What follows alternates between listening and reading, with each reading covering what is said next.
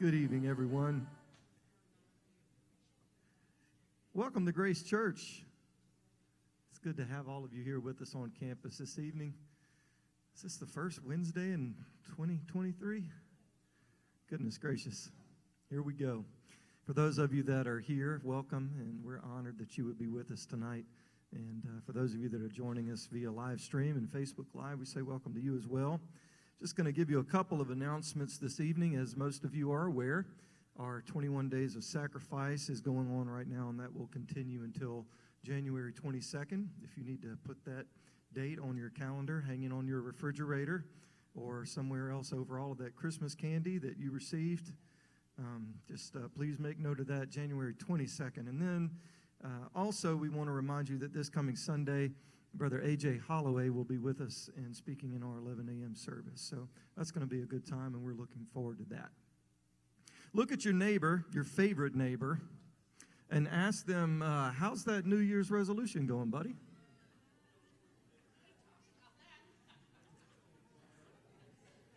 Yeah. I'm a fan. I'm a fan of New Year's resolutions. I know that there are some people a few of my friends even say, I, I don't make New Year's resolutions. I, I don't do it. And uh, I don't know if that's because they don't want to be accountable. Uh, if they've just learned it's better to not even try, I, you know, I don't, I don't really know. But I'm a fan. Uh, it doesn't have to be New Year's, though, as far as I'm concerned. Um, I'm a fan of resolving to do something different and making a change, whether it's the 1st of January, the 1st of March, the end of the end of November. Uh, I think it's a good thing. Nobody that I'm aware of on this planet is perfect. Uh, nobody has it all figured out yet, and that means that every one of us could use a realignment at times, a, a, little reconfiguring with what matters most, with what matters to God, and our true north values and priorities. Jesus said in Luke chapter 9, if anyone would come after me, let him deny himself. Let him take up his what? Hmm. And do it when? Once a week? Only on Sundays? New Year's? He said, take up his cross daily. Did y'all know that was in the Bible? If anyone would come after me, let him deny himself, take up his cross daily, and follow me. The mention of a cross by a Jewish rabbi would have been pretty shocking to first century Jews. The cross was a tool of torture that was introduced by the Romans to terrorize those that would speak out against Caesar. And so the cross was a form of public humiliation that always represented death. Always. So when Jesus said that in order to follow him, we must carry a cross, he meant that something has to die before we can live. We've got to die to ourselves. We've got to die to our rights. We've got to die to our feelings, our inclinations, our tendencies, our old patterns, and we've got to die to our desire to be our own boss. And we must die that way daily. So, look, it's okay to reconfigure. I'm going to take a little bit of the pressure off right here. It's okay to change, it's okay to reflect, to assess, and make a different choice, whether it's New Year's season or not, whether you already blew your New Year's resolution or not. It's okay do what you need to do to make your life better, to follow Jesus. Jesus likes it when you do. God bless you this evening.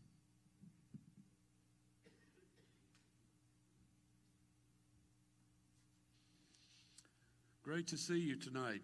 Thank you for being here, and thank you, Brother Jason, for your remarks. Um, just commented to Brother Dave, I always look forward to what he has to say on Wednesday night prior to Bible study when he comes up to uh, make announcements and what have you. Uh, thankful you're here tonight and uh, have come out to hear the Word of God. Had a wonderful turnout last night for prayer, uh, church wide prayer. Um, excellent, excellent turnout that I appreciated so very much. And it encouraged me because when you come out on Tuesday night for church wide prayer, it tells me that you're coming to pray. And uh, it comforts me, it inspires me uh, when Grace Church shows up uh, like you folks did last night. And then to have you come to Wednesday night Bible study uh, tells me that you've come to hear what the Word of God has to say. And uh, for the past couple of Wednesday nights, uh, those that were teaching Wednesday nights, um, I did a study on. It, it, occurred to me a, a, day or so ago that I did not give either one of those Bible studies a title, and I have not looked at live stream to see if anybody in the media booth bothered to give it a title. And then I thought if somebody needed to look it up and watch it later, what would they, to you know, put into search? And um, I don't know if we can go back and edit any such thing, but today I thought we'd just call it the origin, the origin of uh, Acts 2:38. Where did it come from? And uh, it came directly from the words of Jesus, as we uh, pointed out, and then showed in the book of Acts where it was fulfilled over and over again.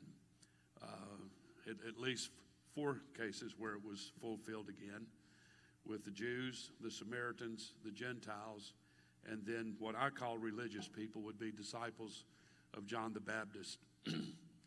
uh, the response to those two Bible studies was a little bit more, I guess, than what I expected. Our youth group really appreciated that, and they made it clear. Some of them have made it clear to me several times that they appreciated it. And uh, so I've decided to continue the theme tonight and uh, one more study that I'd like to do on. I, I want to do the. It's it's the oneness of God, but more specifically the dual nature of Jesus Christ, and which means he was both God and man. He was 100% God, 100% man, and um, the study that I want to present to you tonight uh, originated from a formerly Trinitarian minister who received a revelation of God in Christ, and uh, he was actually with a with an apostolic uh, pastor friend who pastored across the town from him in the state of Michigan, and uh, they went on a trip together to Israel, and somehow that trip encompassed a an excursion to the Isle of Patmos, where John was, of course, when God gave to him the revelation of Jesus Christ. We call it the book of Revelation. The man testified that while he was on the Isle of Patmos, he asked God that if there is one God, would you show me? I, I just want to, I want to be right. I want to know what's right. I want to know what the Bible says. And uh, the man testified that he opened his Bible for about 30 to 45 minutes on the Isle of Patmos and he literally went from one verse to the next to the next, which is what I want to present here tonight. And hopefully, uh, you'll see just how dynamic of a revelation this is, especially someone receiving it at that level, uh, with God being just amazingly powerful to guide this man's mind and the pages of the Bible that was in his hand. I think it's one of the most remarkable uh, stories, testimonies that I've ever heard, and um, just real intrigued by it. And again, as much as I've taught the Bible study on Acts 2:38 many times, I've taught this one many times, and uh, have had several people actually receive a revelation of God in Christ uh, during this study or at some point shortly after I taught it to them. So I will give you all the, the books, chapters, and verses.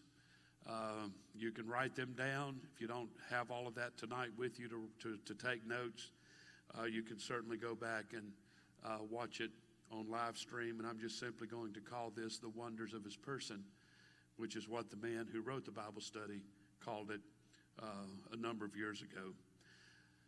I want to begin with Pastor Murphy's uh, first scripture setting to kind of set the platform for this, and uh, I just have felt an inspiration to do that.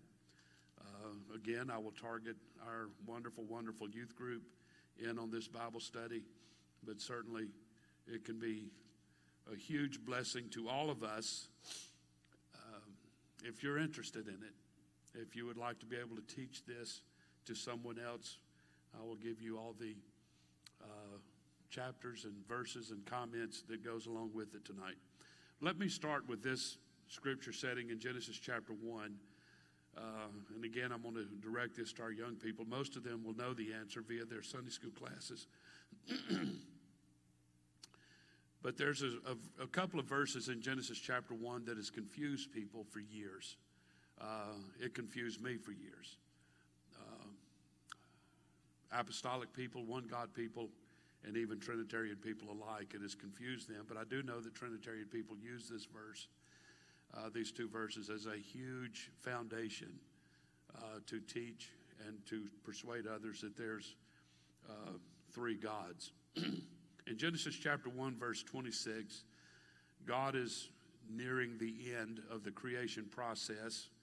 Um, everything He has wanted to create, create has been created, and now He comes to the the final, the big climax of creation in Genesis 1:26, and God said, "Let us, everybody say us. Let us make man in our image and after our likeness." And let them have dominion over the fish of the sea, etc. Verse 27 So God created man in his own image. In the image of God created he him male and female, created he them. That is real confusing to a lot of people unless you understand the oneness of God. To me, this is the most, some of the most significant scripture reading on the oneness of God that I can find in the Bible. And once you understand what it means, then you'll understand what I'm saying tonight. The question that has been raised many, many times is when God said, Let us make man, when he said, Let us make man, he's including someone else. So who is he talking to? I've asked this question many times in Bible study. Most people have a propensity to say that he was talking to the angels, but that can't be true because it's clear that when God created man, he created man in his own image. So we don't have any attributes of the angelic now, some of you men may think your wife does. I meant that to be a little humorous. I didn't mean for y'all to take me that serious. The one that's laughing the loudest is the most newlywed here tonight. So he hasn't learned yet. She is an angel. I know she's an angel. She's up in the air harping on something all the time, right? So that was good. Thank you, Daniel, for setting that up for me. We didn't plan that before church either. So a lot of people say he was talking to the angels, he was talking to creation. But a, a, person who believes in three gods will tell you that he was talking to the other two. That's not true because if you consider the Holy Ghost a God, we were not made in the image of the Holy Ghost as Trinitarians would describe the Holy Ghost. So who is he talking to? I believe for this scripture setting to be true, God was looking ahead to the cross. And he was speaking to a body that he was about to create out of the ground, and that body would be named Jesus. I'm going to show you tonight that that body is the image of the invisible God. He was speaking prophetically about Jesus, the Son of God the man, Christ Jesus, etc. So if you look at Jesus and where he came from, that would be the most fitting explanation of the image that God created man in. Where I'm going to show you tonight, we're not created in the image of God literally. I'm going to show you who God is tonight in the scripture. We're not created in that image. The only image we can put in this blank is Jesus because he was a man, he was a human, just like all of us are. So God was looking ahead to the cross, to Bethlehem, to the cross, to the resurrection, ascension, and so on. And he created us in the image of Christ. It's interesting to me in verse 20, 27, the Bible said, So God created man in his own image. So that tells me that Jesus is the image of God because he is God. Does that make sense to everybody? so, to begin this Bible study tonight, I'll prove what I just said in the remainder of this study tonight. I'll go as quickly as I can. I will go from New Testament, Old Testament. I'm not just going to pick one or two verses and say this is one God. I'm going to show you all over the Bible who God is tonight. I want to begin with Philippians chapter 3, verse 10. Paul said that I may know him, speaking of God, and the power of his resurrection, that I may know him and the power of his resurrection and the fellowship of his suffering. What Paul was saying here is when he wanted to know God in the power of his resurrection, that's the ultimate in deity. That Jesus, being dead, raised himself from the dead. God in him raised the flesh from the dead. So it's the ultimate in deity. And then when he said, I want to know him in the fellowship of his sufferings, that's the lowest estate of humanity. So Paul wanted to know him in his ultimate deity, in his lowest estate of humanity, and everything in between. I feel the same way tonight. I want to know him. I've been preaching a long time, I've had the Holy Ghost a long time, but it has still not diminished my desire to know everything I can know about our amazing Lord Jesus Christ. So let's begin tonight. In John 4 24, you all know this verse, you can probably quote it without even turning to it. But Jesus was having the conversation with the woman at the well, the uh, Samaritan woman, and he is giving her discourse on who he is. And later on said, when she said, I know when Messiah comes, we'll worship in the right place and all that kind of stuff. And Jesus point blank told her, I am he.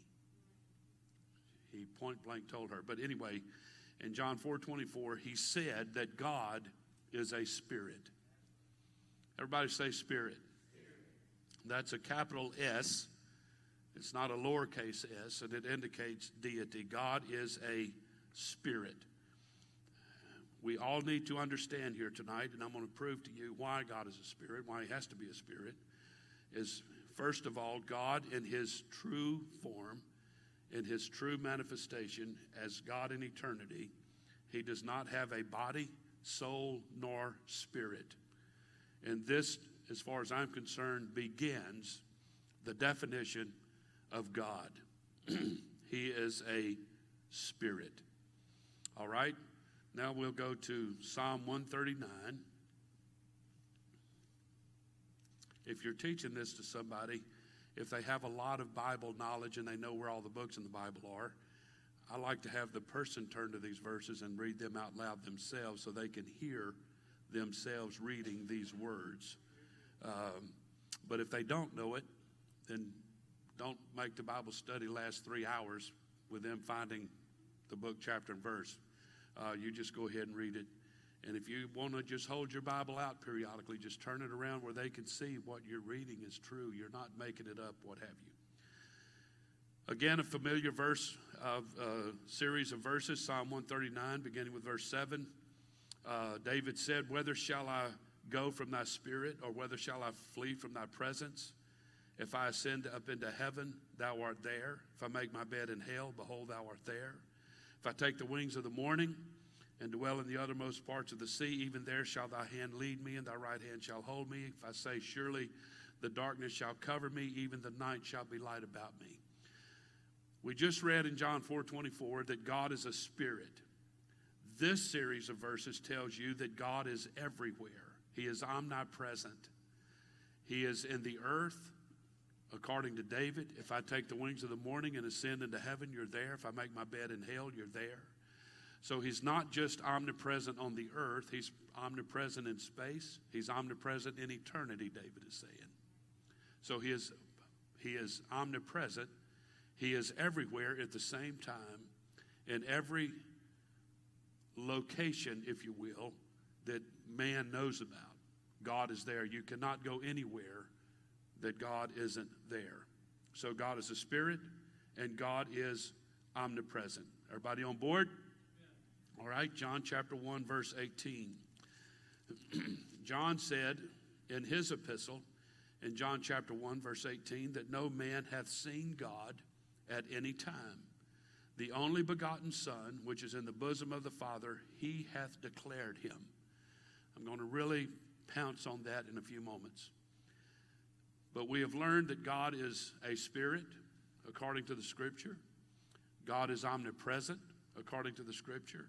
And now we learn that God is invisible according to the scripture. So, because of these three attributes, God cannot have a body, soul, and spirit. In his, in his true form, if you will, these are attributes of God that the Bible says he possesses that it can't be denied. All right? Now let's go to 1 Timothy chapter 6. 1 Timothy chapter 6.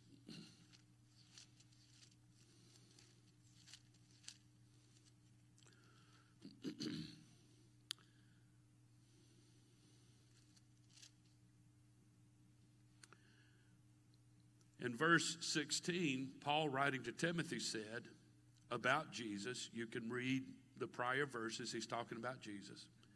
He said, Who only hath immortality, dwelling in the light which no man can approach unto, and no man hath seen nor can see, to whom be honor and power forever lasting.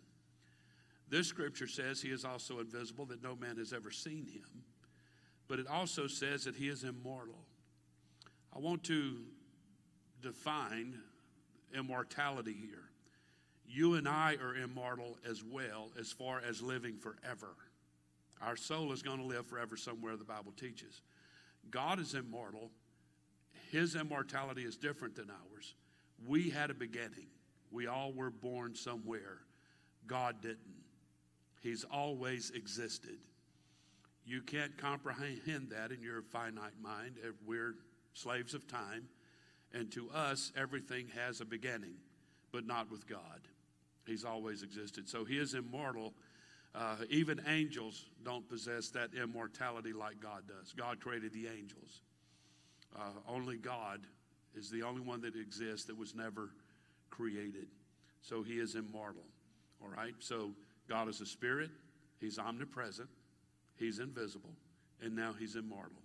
These are four attributes of God as we know him in the scripture.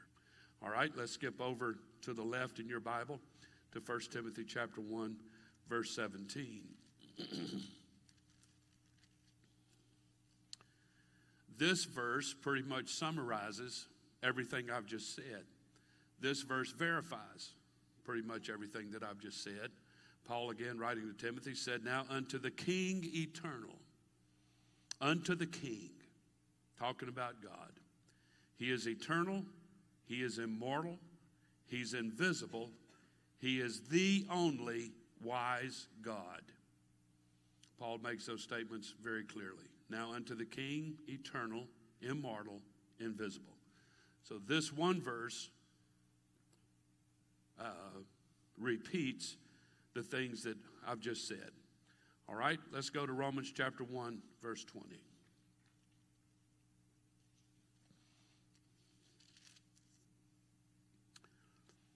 Paul said to the church at Rome, For the invisible things of him from the creation of the world are clearly seen. So Paul is saying that God is invisible, but his creation proves his existence, is what Paul is saying here uh, uh, essentially. Being understood by the things that are made even, his eternal power and Godhead, so they are without excuse. So Paul is saying that humankind should be able to look at creation and say there's a God. Creation is proof that God exists. Um, I know we don't hear that anymore uh, in our secular society, etc., but that's what the Bible says. Now, watch this. Let's go to Galatians chapter 4, verse 4.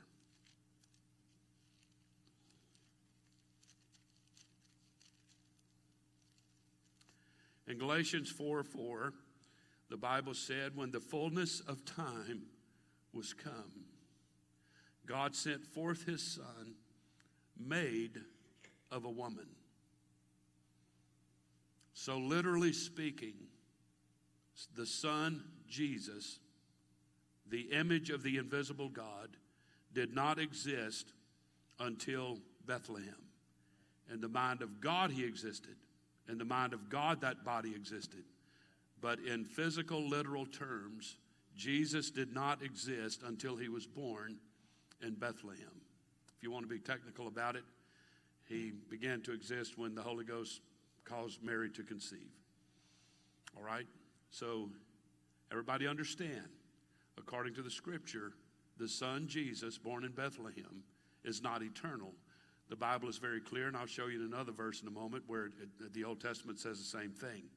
When the fullness of time was come, God sent forth his son, made of a woman, made under the law.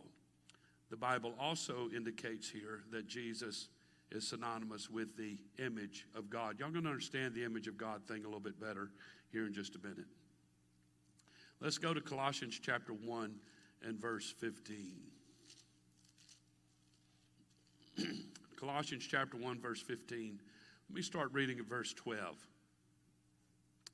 So I can give verse 15 the, the uh, reading, it, it, to read it the way it, it should be read giving thanks unto the Father, which hath made us meet to be partakers of the inheritance of the saints in light, who hath delivered us from the power of darkness and translated us into the kingdom of his dear Son, just speaking of Jesus, in whom we have redemption through his blood, even the forgiveness of sin, who is the image of the invisible God.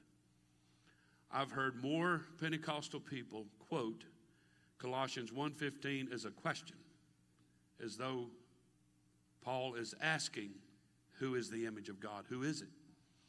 It would be like me saying, Who just walked in the door? Uh, he's not asking a question here, he's making a statement. He is saying that Jesus is the image of the invisible God. All right, let's continue to verse 19. For it pleased the Father that in him, Jesus, should all fullness dwell. What does that mean? in Colossians chapter 2, verse 9, he said, For it please, for in him, Jesus, dwelleth all the fullness of the Godhead bodily. I want everybody to hear tonight. I'm going to come back to this towards the end of this study tonight. He said, For in him, one person, dwells all the fullness of the Godhead bodily. He didn't say in them. If there was more than one God, then that should read, In them dwelleth all the fullness of the Godhead body. That's not what he said. It's in him. One person dwells all the fullness of the Godhead bodily. All right? Let's go to Matthew chapter 1, verse 23.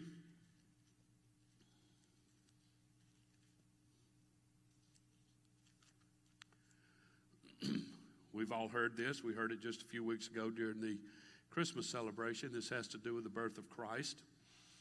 Um, the Bible said in um, quoting a scripture verse in Isaiah.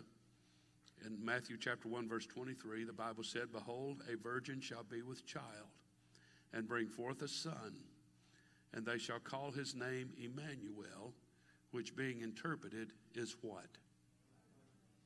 Not a God, not a God down the food chain a little bit. It is God with us. So Jesus is very clearly God manifested in the flesh. All right? Let's go to Romans chapter 9, verse 5. I hope all of you are seeing tonight that I'm not basing my one God belief off of one or two verses of Scripture. We're going all through it tonight. Romans chapter 9, verse 5 Whose are the fathers, and of whom, as concerning the flesh, Christ came, who is over all, God blessed forever. So Romans chapter 9, verse 5 says that Jesus is God. He is God. All right? Let's go to 2 Corinthians chapter 5, verse 19. I'm going to slow down here in just a minute, but I have to establish this platform. The Bible said in 2 Corinthians 5:19 to wit that God was in Christ. God was in Christ. All right? Now let's slow down for a moment and let's go to Acts chapter 7. Um, let me see where we'll start reading. we'll start reading at verse 52. A lot of you will remember this. Um, this is when Stephen is preaching to the Jewish people in Acts chapter 7, and they are offended at his message, and they begin stoning him. This is where Saul of Tarsus is standing in the background, later who became Paul. Um, he's holding everybody's coat so they can stone Stephen. This is what caused Paul to be converted. This had such an impact on him. So Stephen is being stoned, so he is kind of being forced to bring his sermon to a conclusion. I'm not giving any of y'all any ideas. All right, Acts chapter 7, let's start with verse 52. Which of the prophets have not your fathers persecuted? Stephen is preaching to them. And they have slain them which showed before of the coming of the just one, of whom you have been the betrayers and murderers, who have received the law by the disposition of angels and have not kept it. When they heard this, they were cut to the heart and they gnashed on him with their teeth. This isn't literally. A lot of people believe that it's not. It's they, they were just yelling and screaming at him and letting him have it. Um, probably all kind of bad words, etc. But Stephen in verse 55, but he being full of the Holy Ghost, looked up steadfastly into heaven. I want everybody to understand this. He's full of the Holy Ghost, and he is looking up into the sky and saw the glory of God and Jesus standing on the right hand of God and said, Behold, I see the heavens open and the Son of Man standing on the right hand of God. Let me illustrate here tonight how important it is to understand that Jesus is not the second person in the Godhead Trinity. He is God manifested in the flesh, as I just showed you in the scripture, and in many more scriptures beyond that will teach you that. I like to ask this question and have you consider it this way. Let's go back to the Old Testament before Jesus was born in Bethlehem. And um, the, the, the Jewish people rose up against Moses and Aaron. Y'all remember that? Led by Korah, Dathan, and Abiram. They rose up against Moses and um, Aaron similar to this right here. And suppose Korah, Dathan, and Abiram and others started stoning uh, Aaron and Moses, and the heavens opened up to Aaron and Moses. If they had looked up into the heaven, what would they have seen? The answer to that question is nothing, because God is invisible. Y'all understand that? I believe if the heavens had opened for anybody in the Old Testament, as it did for Stephen in Acts chapter 7, they wouldn't have seen anything. They could have justly said, Why aren't we doing all this? The heavens just opened. I'm looking up into heaven and I don't see any God. You can't see God. The Bible said no man has ever seen God, nor can see God. I just read that out of John. The Bible said that God is invisible, He can't be seen by the eye of man. So in the Old Testament, prior to the body of Christ, remember that Genesis chapter 1 thing. God looking ahead, let us make man in our image. So until that body is born and ascended back into heaven, the heavens could have opened a hundred miles wide, and man would not have seen God until Jesus ascended into heaven and became the image of God. He made God visible. He allowed, God allowed man to see him in flesh in the form of a man in Christ Jesus. Prior to that, he was invisible. Does everybody understand that? Now, watch this. Stephen said in verse 55, he being full of the Holy Ghost, looked up steadfast into heaven and saw the glory of God and Jesus standing on the right hand of God. There is a wonderful prophecy found in Psalm 110 and verse 1, and you've heard it. And this is to me where it is as much or more applicable than anywhere else in the Bible. David prophesying, the Lord said unto my Lord, I don't want to get real technical here and go down another path. But when he said, The Lord said unto my Lord, the first Lord is in all capitals. That's Yahweh. That's God. That's Emmanuel. That's God in the heavens. Okay. He said unto my Lord, the second Lord in this scripture is a capital L, but lowercase after that. It's God speaking to the body of Christ, to that human body, to the man Christ Jesus. Sit thou at my right hand until, everybody say until, I make your enemies your footstool. This tells me that the body of Christ, Christ in his human form, began at Bethlehem, and at some point, it will not be needed anymore. There's going to be a terminate date.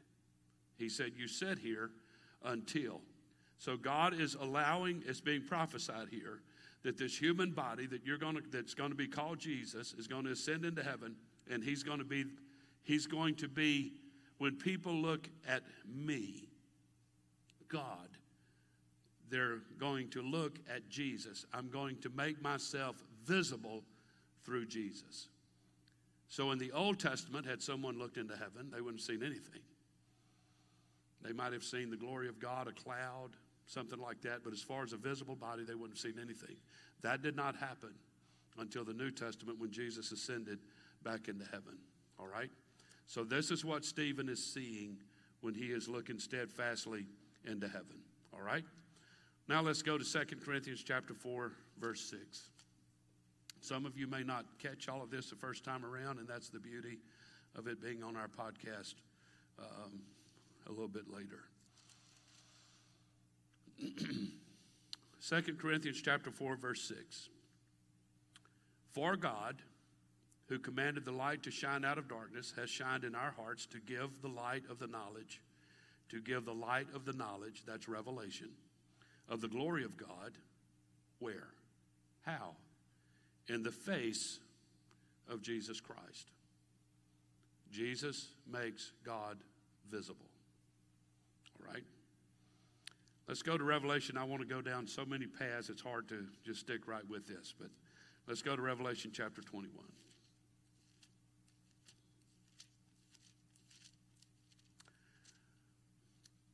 In Revelation chapter 21, verse 23, now we're in heaven. The rapture has taken place. The church is in heaven. The tribulation period has already happened. All of that. We're a long ways towards, we're, we're at the end of it all in Revelation chapter 21. In verse 23, the Bible said, talking about heaven, the city had no need of the sun, neither of the moon to shine in it, for the glory of God did lighten it, and the Lamb is the light thereof. I want to explain what that means. Let's go to Revelation chapter 22, verse 3. And there shall be no more curse but the throne of God and of the Lamb shall be in it, and the servants shall serve him, and they shall see his face, and his name shall be in their foreheads. What the scripture is saying here, and it, points it out in other places. How many of you have a lamp at your house? Would you raise your hand? Everybody? About everybody has a lamp. There's a couple that don't, but uh, most people have lamps at their house. And um, When you say turn on the light, go to that lamp and you'll turn it on, and voila, there's light. But that lamp is not light, it holds light. It's a light holder. If you go to Genesis chapter 21, if you study when, when God said in verse 3 of, of Genesis chapter 1, let there be light, that's one word in, in, in Hebrew. But if you skip down uh, later when it said, so God created the sun, that's a different word. So when God said, let there be light, that was the true essence of light. It's, it's not the light bulbs in the ceiling, it's what's in the atmosphere. Y'all understand that? That's light. You can't see it per se. You can't look and point at something around the building and say, that's light right there. No, that's light right there. No, that's light right there. It's, it's everywhere. Light is, in this building, is everywhere that it can shine without being blocked by an object. But it's the light holders in the ceiling that makes that possible. It's the light bulbs. Y'all understand that. What the Bible is saying here is John depicting the throne room in heaven is saying that there's this magnificent light in heaven, but it is emanating from this image of God, this lamp. So in Christ was all the light of God.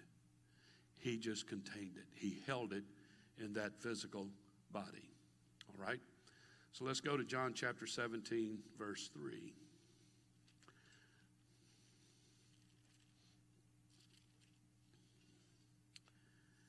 Jesus is saying one of his last prayers before the crucifixion process begins in John chapter 17. And he's praying. Um, he is, they're still in the upper room, uh, but he's praying. He's talking, the flesh is talking to God. And so he said in verse 3 And this is life eternal He's telling God this through the medium of his flesh. This is life eternal, that they might know thee, the only true God, and Jesus Christ, whom he has sent. This is what you could say Jesus was praying a prayer request that God let my let what is about to happen, my crucifixion, but my even more so my resurrection show everybody that you are the only true God and you sent me to be your image, to be your manifestation, to be when people wanted to look at God, they could look at me and see all of God that they could see in human form. So in First John, it's interesting that John recorded this prayer in John chapter 17, and then in his epistle years later, in 1 John chapter 5, verse 20.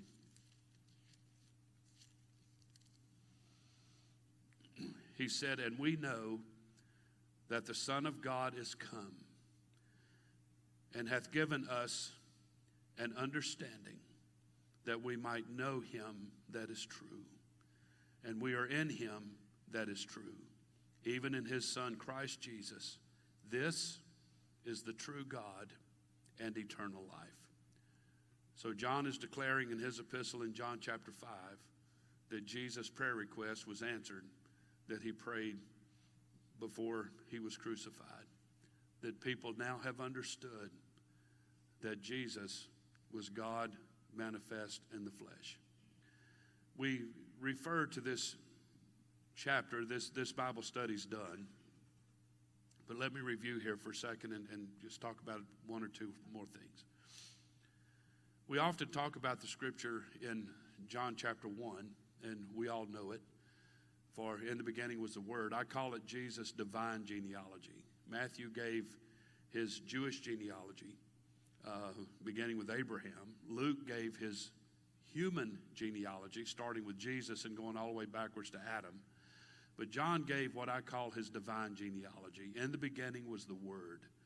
What that means is, in the beginning, especially in creation, the Word was what manifested the existence of God.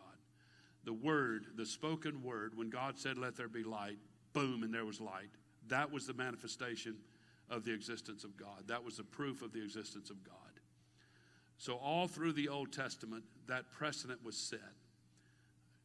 Noah heard the voice of God. Abraham heard the voice of God. Jacob heard the voice of God. And countless other people throughout the Old Testament heard the voice of God. And to them, that voice of God was as meaningful to them as our revelation of Christ is to us.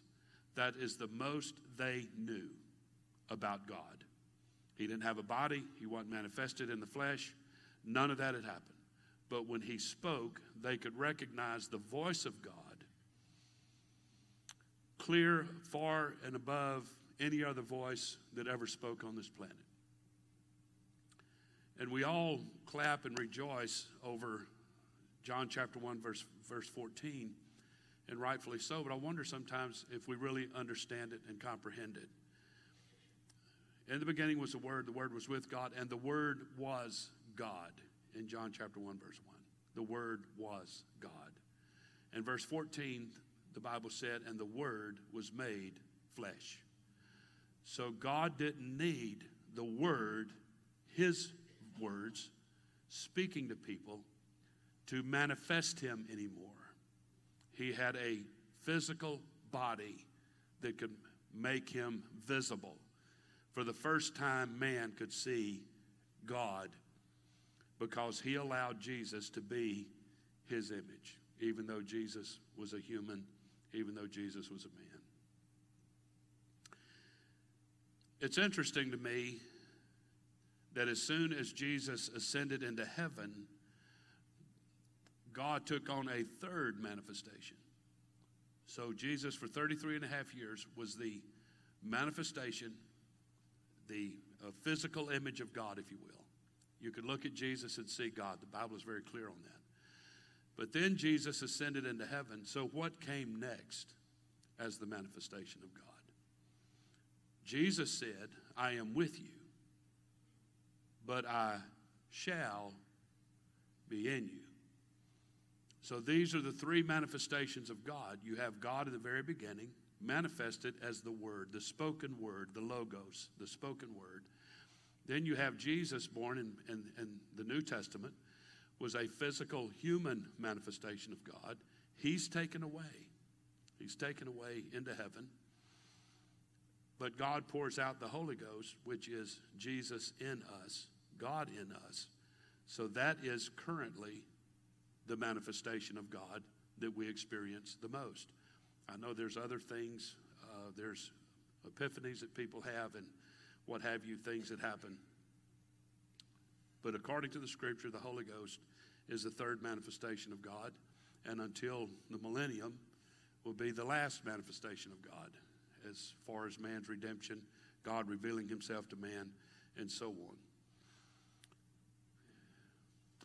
I want to close with this and have everybody understand it. And again, if you don't catch it this time, you can go back and watch it.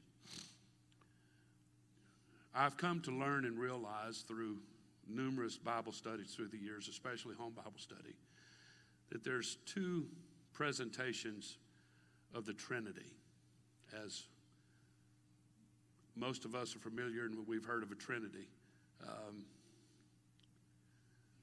you have the, and I'm going to be very respectful here, and this is only for informational purposes, but you have the Catholic presentation of the Trinity. It's, it's part of their dogma. Um, it's not Bible. The doctrine of the Trinity did not happen until about 300 plus years after the advent of Christ. And the Council of Constantinople, Constantine got everybody together, all the, the priests and what have you. The Catholic Church was in its real infancy stage at that time. And he got everybody together, all the priests and whatnot, and, and established the fact that the Catholic Church from now on would, would teach and require all of their followers to believe that you had, you, you had to believe in God the Father and God the Son. This was in 325 AD. It was not about until about 65 plus years later that he called and convened everybody together again and added God the Holy Ghost. So it's interesting to me that a little over 65 years they didn't have God the Holy Ghost. They just had God the Father and God the Son. God the Holy Ghost wasn't mentioned. But after the, the Holy Ghost, God the Holy Ghost was established, this is their explanation that you have God the Father, God the Son, God the Holy Ghost. They're all coexistent, co eternal, and co powerful, and this cannot be understood by the finite mind of man. That's erroneous teaching anyway, according to the scripture. God the Holy Ghost isn't a term even used in the Bible. But to say it cannot be understood by the finite mind of man is taking away one of the greatest elements of knowledge in the Bible, and that is who God is. I'm not going to stand here and say that we can understand everything there is about God, but the Bible tells us that there's enough in the Bible that we can understand. And I read some of those verses tonight. It was, it was Jesus praying that men would understand who God is and who that Jesus was the image of God, etc. And then he thanked God in John, 1 John chapter 5 that that prayer was answered. There has been multi-millions of people who have come to understand and received a revelation of God in Christ. And so for any religious entity to say that you cannot understand the Godhead is, is a lie. I'm being very respectful, but it's a lie because the Bible doesn't teach that. The Bible teaches total contrary to that. And I hope everybody understands that tonight. And second thing, it's not feasibly possible to have three co powerful, co eternal, coexistent, all of that. You, you, can't have, somebody has to be first. Uh, can't all three happen at the same time. You, you can't have three co powerfuls.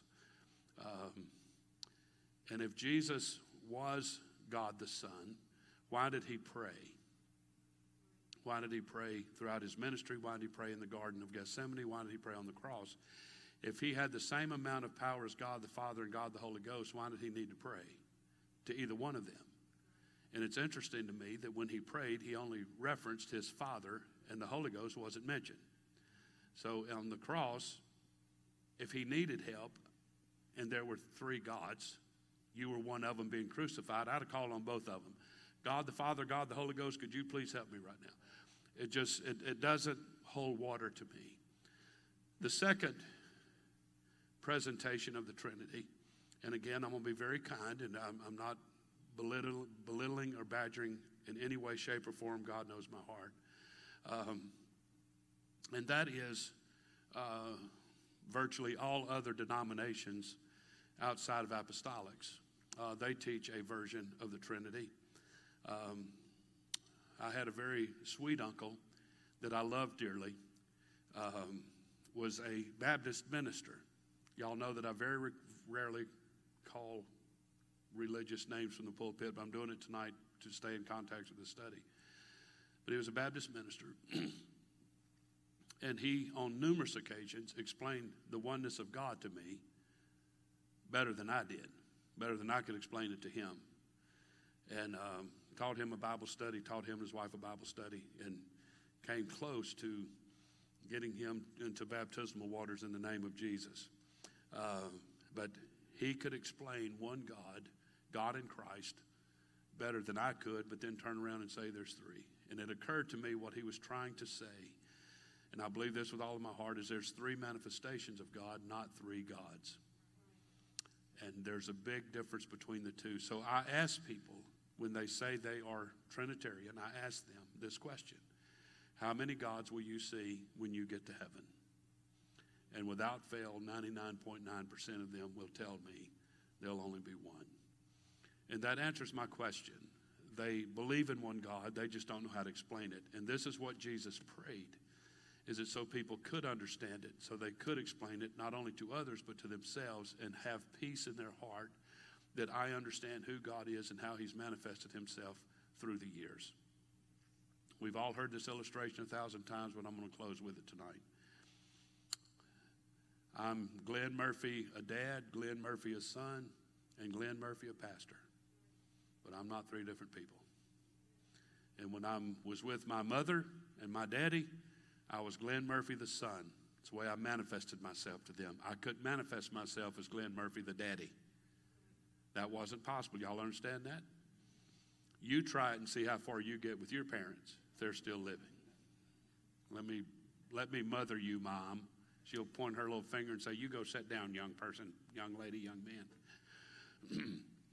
but when I was became a dad, I never tried to manifest myself as a son to my two kids. I couldn't. It's, it wasn't possible. And then certainly as a pastor, and you get the point. I'm one person, but I've manifested myself three different ways. It's pretty, pretty much what God did. Had God in creation, the Son in redemption, and the Holy Ghost in regeneration. I'm thankful tonight that I know Him now. I've not taught this to make you feel really cool and warm and fuzzy. I hope you will study this. It, it's not hard. I just, all I did was read. And all of you, I, I'm sure that everybody here tonight that's of age understands enough about the Bible to teach this Bible study to somebody. It's not hard. I didn't chase rabbits. I just went from one verse to the other. You can mark your Bible like I explained last Wednesday night.